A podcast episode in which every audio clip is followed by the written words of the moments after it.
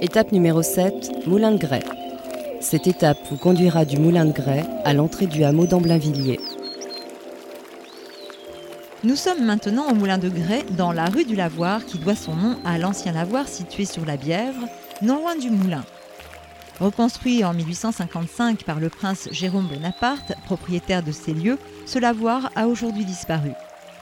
Mais revenons à notre moulin, car il y avait déjà un moulin à eau sur la Bièvre à cet endroit, à l'époque de Charlemagne.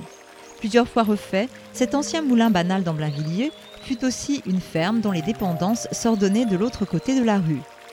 Il eut de nombreux propriétaires. Les plus célèbres furent Louis-Joseph de Bourbon, prince de Condé, de 1769 à la Révolution, le prince Jérôme Bonaparte, puis son fils Napoléon. En 1859, le moulin et le logis étaient sous le même toit. Le mécanisme, mu par une roue de type en dessus, était au sous-sol, tandis que les meules étaient au rez-de-chaussée et le crible moteur, le butoir et la chambre de farine à l'étage. Pendant quelque temps, ce moulin a servi à fabriquer du chrome français. Il a cessé de tourner de 1882 à 1905, puis a repris son activité durant dix ans. La guerre de 14-18 l'arrêta alors définitivement.